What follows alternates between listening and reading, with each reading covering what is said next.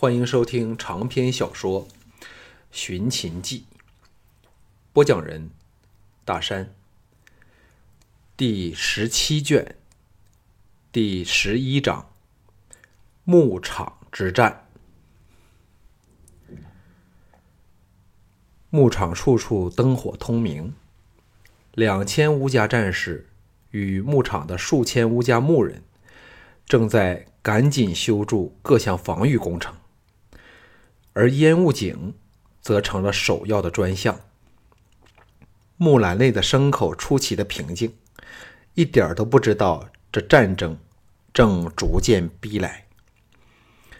项少龙与秦青沿着贯通牧场各处的碎石路漫步而走，到了一个水井旁，项少龙打了一桶水上来，喝了两口，差点连血脉都冻得凝固了。秦青叹道：“牧野的生活真动人，住在城内，总给人以不真实和没有血肉的感觉。”项少龙在井沿坐了下来，拍拍身旁的空位置，笑着说：“歇歇脚好吗？”秦青柔顺的在他身旁坐下，垂下琴手，轻轻的说。向太傅知否？为何秦青肯陪你单独出来吗？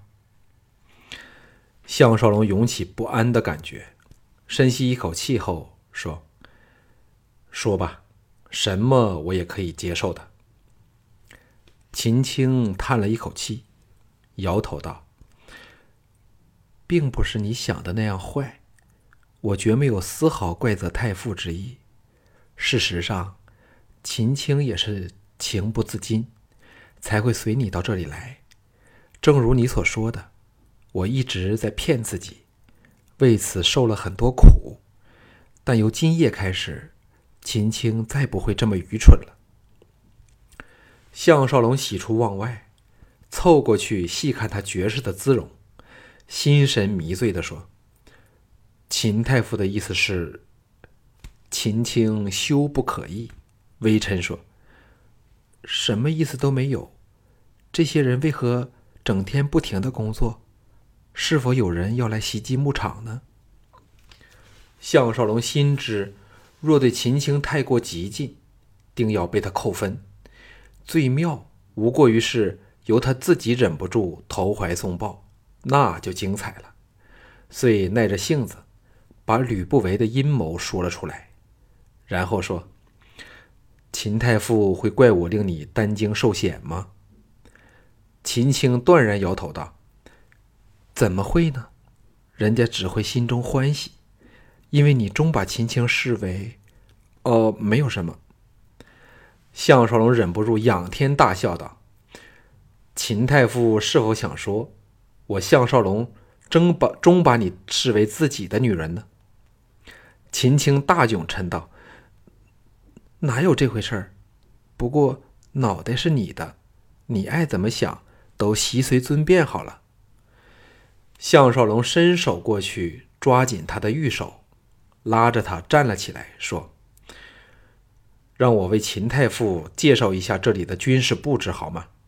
免得秦太傅又怨我事事瞒你了。”秦青若略怔了两下后，接受了玉手的命运。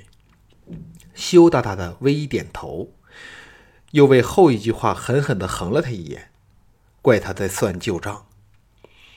项少龙整颗心融化了，强忍着吻他、碰他的冲动，领着他夜游牧场去了。回到隐龙别院时，向宝儿早由奶娘哄了去睡觉，乌廷芳和赵志两女正在下棋，田氏姐妹在旁观战。季嫣然则正和青叔在研究如何制造周威设计的假黑龙。见到项少龙和秦青回来，青叔忙恭敬施礼。季嫣然看了秦青神色，向项少龙露出了会心的微笑，后者唯有耸肩表示什么都没干过的清白。秦青见他两人眉来眼去，目标显然却是自己，何然回房去了。项少龙加入了讨论，到青叔完全掌握了他们的需要时，项少龙顺口问道：“青叔懂否制造烟花爆竹那类东西？”季嫣然得意洋洋地说：“青叔擅长铸剑，说到烟花爆竹嘛，虚心点儿向我季嫣然请教吧。”项少龙哑然说：“你懂得火药吗？”季嫣然傲然道：“当然啦，我还懂得很多东西，试试来考我吧。”项少龙方知才女之名非是偶然，正盘算。是否该请青叔铸造一把原始的手枪来防身？玄又放下这个念头，因为这么简陋的一把枪远及不上弩箭的威力，而且弹药方面始终有问题。笑道：“我哪有资格来考你？”青叔靠告退后，季嫣然肃容说：“那就由我来考你了，快给我回房睡觉。”由明早开始，我就负起训练你成为用枪高手的责任。在与管仲爷决斗前，夫君大人只准一人独睡，不准有房事行为。项少龙心叫救命，那岂非空有秦青这鲜美的宝贝儿在眼前，而不能动筷子吗？咕哝的说：“据调查报告。”房事绝不影响运动员的体能嘞。季嫣然黛眉紧蹙，说：“你在说什么鬼？”项少龙举手投降道：“一切谨遵贤妻命令。”苦笑着去了。接着的五天，项少龙每天都在鸡叫前起来，接受纪嫣然严格的训练，又主动到附近的大河游冬泳，闲来。则与秦青和妻婢们骑马闲游为乐。岂知反营的秦青对他的倾心倾心，觉得项少龙非只是贪他美色，两人关系更如水乳交融。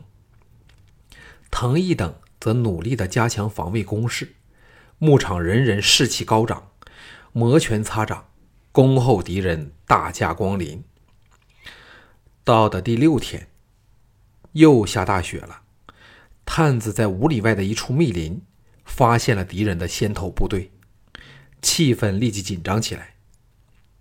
项少龙领着穿上戎装的三位娇妻和秦青到城墙上视察时，青叔正在城墙上指挥手下安装固定的重型弩弓机。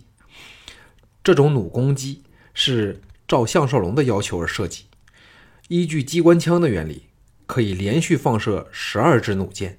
射程达到千多步，比普通手持弓弩弓的射程远了一倍。唯一缺点就是不便移动，但已知守城却是最理想不过了。项少龙极目远眺，只见四方一片迷茫，正是立功不立守的天气。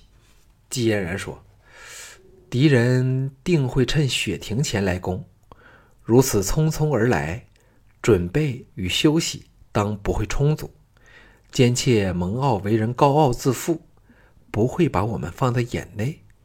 就是他这种轻敌之心，我们将可以稳操胜券。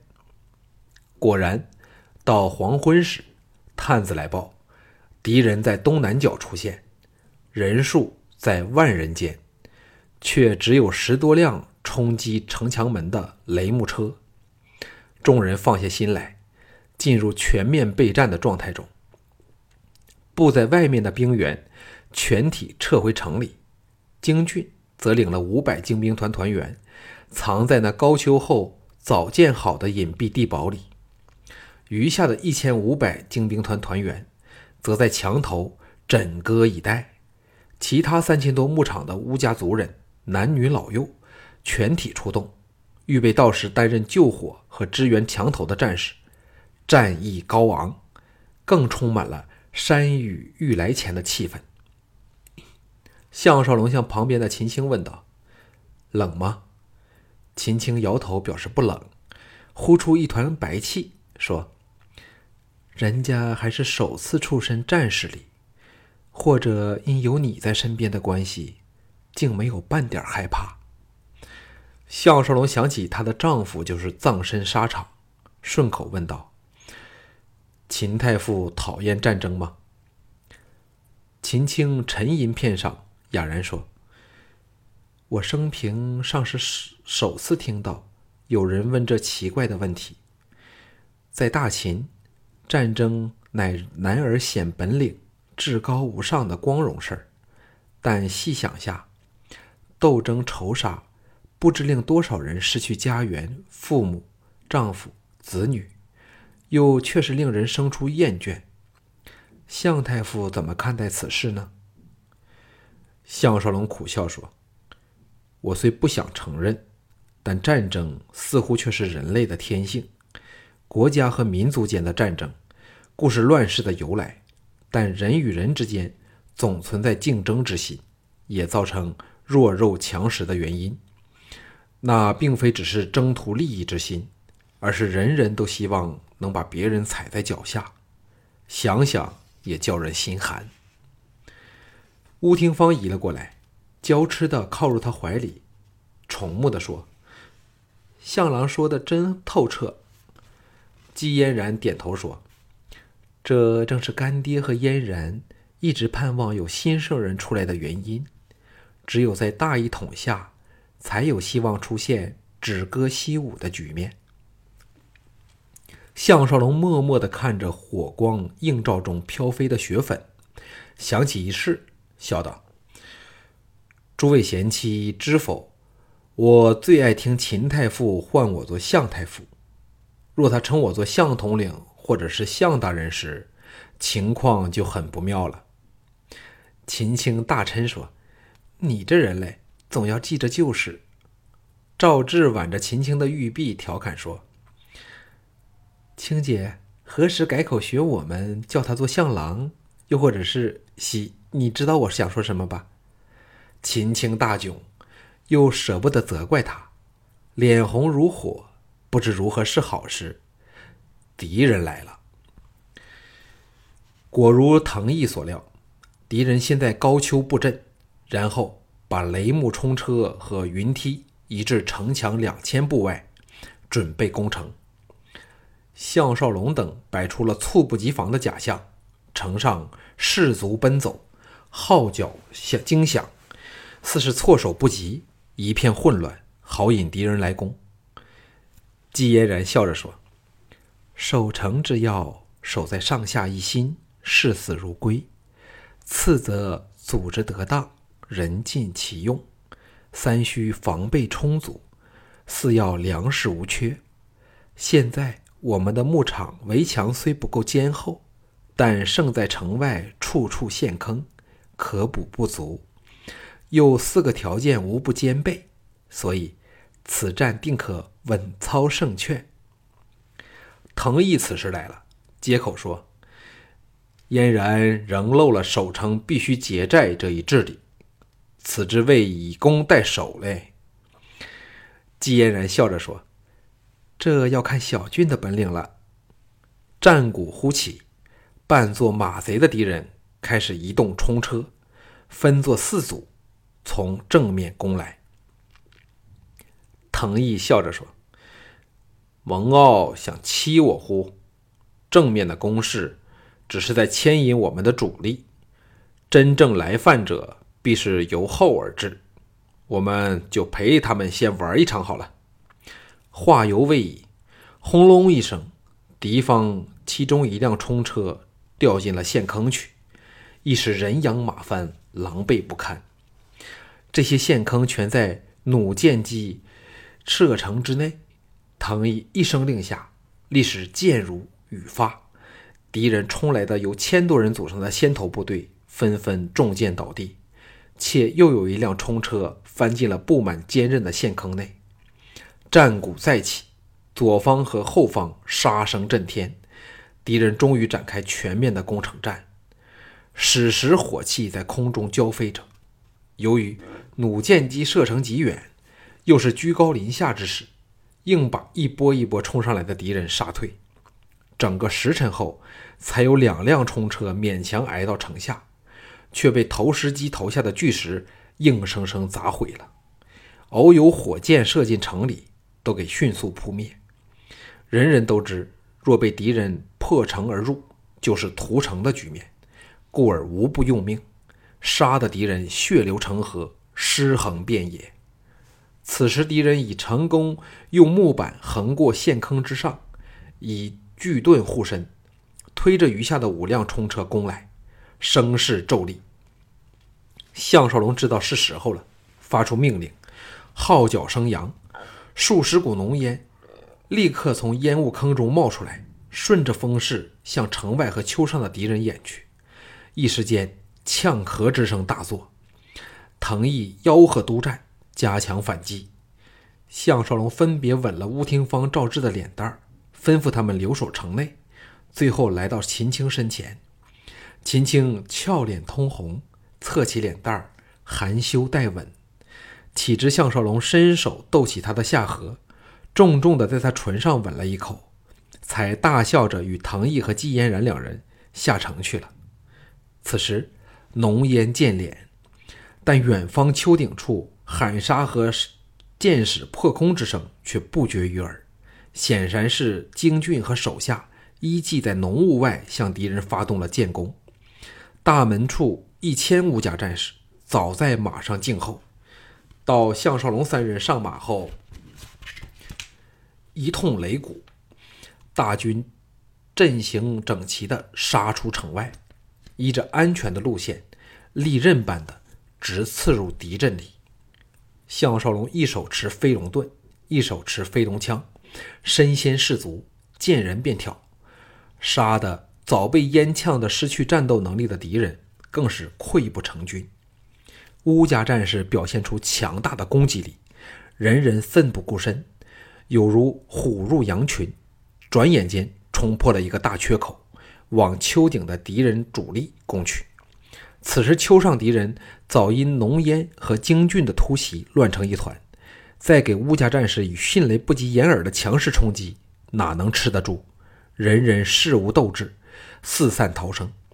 城门再开，另一队三百人的乌家战士在乌延灼的领导下冲了出来，配合城上的攻势，更杀得敌人狼奔鼠窜，只顾逃命。项少龙这时与精俊的军队会合。联手追杀敌人二十余里，才折回牧场。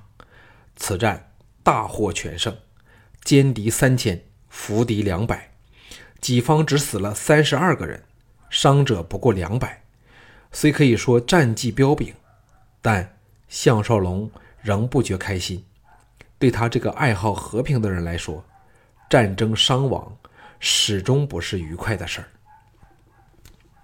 天亮后。乌族的人走出来收拾残局，京俊则负责把俘虏立即押返咸阳，好给吕不韦制造一点烦恼。藤毅和项少龙巡视劫后的战场时，惋惜地说：“只恨拿不着京，拿不着蒙骜和管仲爷，否则吕不韦就更加百词莫辩了。”项少龙早知道小盘登基前没有人可以动摇吕不韦的地位，叹了一口气，没有说话。藤毅说：“被俘的人不是蒙骜的亲兵，就是吕不韦的家将。我很想知道，吕不韦可以如何解释此事。”项少龙沉声说：“不要小看吕不韦，我猜他定有应付的方法，此事只能不了了之。”两天后，答案回来了。京俊派人回报说，当他们刚抵咸阳城，就在城门被管仲爷的都尉截着，然后吕不韦亲自出马，把俘虏接收过去。表面当然说会严惩犯者，追究元凶，但即此吕不韦凶焰遮天的时刻，连小盘都难以说话。最后自然是不了了之。京俊早在项少龙指点下有了心理准备，只将由季才女写写成的报告交给了王陵，依足规矩再转送给左丞相昌平君，由他在早朝奏上朱姬和小盘。这奏章厉害处是没有一句直接指控吕不韦，但也没有一句不暗含这个意思。无论吕不韦如何的胆大包天，短期内也休敢派人来攻了。项少龙这天练枪分外精神，因为秦青特别早起来看他，噼噼啪啪声中，首次把姬嫣然逼得要全力施展，才勉强架得住他。项少龙见把心爱的季彩女杀得香汗淋漓，哈哈大笑，收枪即退，忽的立定。威武有如下凡的天将。乌廷芳、秦青诸女拍烂手掌声中，姬嫣然欣然说：“夫君大人真厉害，只短短数天，便能把握枪法的神髓。嫣然甘拜下风了。”藤毅此时来了，手提青书刚铸铸出来的长刀，哈哈笑着说：“二哥来了，好见识一下。”是你的飞龙枪厉害，还是由青书依少龙提议设计出来的刀厉害？少龙万物掉以轻心，这刀内含有那种叫铬的东西，我试过用它连断十多把长剑，封口只破损了少许哦。季嫣然天生对新事物好奇心重，更见此乃夫婿设计出来的宝贝，忙向藤毅讨过长刀，研究了一会儿后。叹着说：“这真是马战的好宝贝，真不明白少龙是怎么想出来的。若在战场上，策马执剑向敌人冲击时，由于马速太快，主要靠挥臂劈砍攻击敌人，而不是用剑向前推刺。这样一来，尖长的剑锋作用不大，虽两侧均是锋刃，却因剑身颇窄。”最厚的地方只能安排在中脊处，铸制难度又高，劈砍时又容易折断。现在这把刀只一侧有刃口，另一侧是厚实的刀脊，不但极难折断，利于劈砍，而且更好用力。哦，嫣然也要请青叔助一柄，给人家把玩才行。项少龙听得目瞪口呆。他之所以请青叔铸一把刀出来，主因是一直很欣赏日本的东洋刀，哪想到竟有这么一番道理。吴廷芳从季嫣然手上接过长刀，欣赏、细看后，惊异地说：“这把刀锋缘处的纹真美，哦，刀柄处还有名字，叫百战，百战百胜，意义真好。啊，这百战刀很重嘞。”藤毅解释说。青书断剑的方法，乃越国欧冶子秘传的百炼法，分多次火炼，再重复反复锻打多次，又淬以烈火而成，故远胜一般兵刃。再对姬嫣然笑着说：“若嫣然想弄一把这样的宝刀，恐怕要多等一年才行啊！但也未必及得上这把百战宝刀。”这是青叔呕心沥血的杰作，半年来失败了无数次，才忽然老天爷开眼般练成了这么的长的一把。好了，少龙来吧！众人大感兴奋，退往一旁。雪花纷飞下，藤毅提刀而立，气势不凡。项少龙大喝一声，飞龙枪活了过来般弹上半空，灵蛇摆头钻洞的。笼罩着藤毅的胸腔处。藤毅知道他怕兵器长了一倍，容易错手伤到自己，沈道：“竟对二哥这么没信心，快放马过来！”乌廷芳等见藤毅说的豪气，忙对项少龙嘘声四起，连秦青也不例外。可知这美人已完全投入了项少龙的生活去。项少龙哈哈一笑。沉腰坐马，长枪闪电般的刺向藤毅的小腹处。也只有这等长兵器，才可取这么样刁钻的角度进击，丝毫不怕敌人驱上空挡反击。藤毅冷哼一声，百战宝刀猛劈而下。项少龙改刺为挑，当的一声，竟挑不开百战宝刀。骇然下，收枪收起枪身，化作一团枪影时。藤毅冲前抢攻，一时叮当之声，不绝于耳。每一次刀枪交融，长枪都被荡了开去。若非飞龙枪是以全条以金刚打制，换了一般木枪杆的话，早已断了十多次了。这时，十八铁卫和善兰闻声而至，加入喝彩的行列，更添热闹。再一下重击后，两个人退了开来，都有力竭之感。季嫣然鼓掌说：“这次可说是平分秋色，但只要二哥有来日时间。”熟悉了刀性，拜的必是我们无敌的项少龙无疑了。项少龙仰天长啸，将飞龙枪随手抛掉，大喜说：“我都是不用枪了，下个月就以此百战宝刀取管仲爷的小命。”藤毅欣然把刀抛给他说：“就此祝少龙百战百胜，无敌于天下。”项少龙接过宝刀，拎起放下，称称他的斤两，赞叹说：“这宝刀的重量差点比得上我的墨子剑了，但外表却看不出来，必叫管仲也大吃一惊，后悔要与我决斗了。”藤毅笑着说：“从今天开始，你的墨子剑是我的了。用过了百战宝刀，其他兵刃除了墨子剑外。”都变得索然无味了。两人相视大笑时，那边的季嫣然刚听完乌光的报告，愤然叫道：“乌光说拜月峰发现了一个大温泉，我们立即赶去。”乌廷芳、赵志、田真、田凤等齐声欢呼。项少龙愕然说：“今天不用练习了吗？”季嫣然展露出迷人的甜笑，柔声道。有了把百战无敌的宝刀，休息一天有什么打紧嘞？项少龙涌心中涌起了强大的信心。说到底，自己之所以能活到现在，皆因多了两千多年的实践，手上的这把刀就是最好的明证了。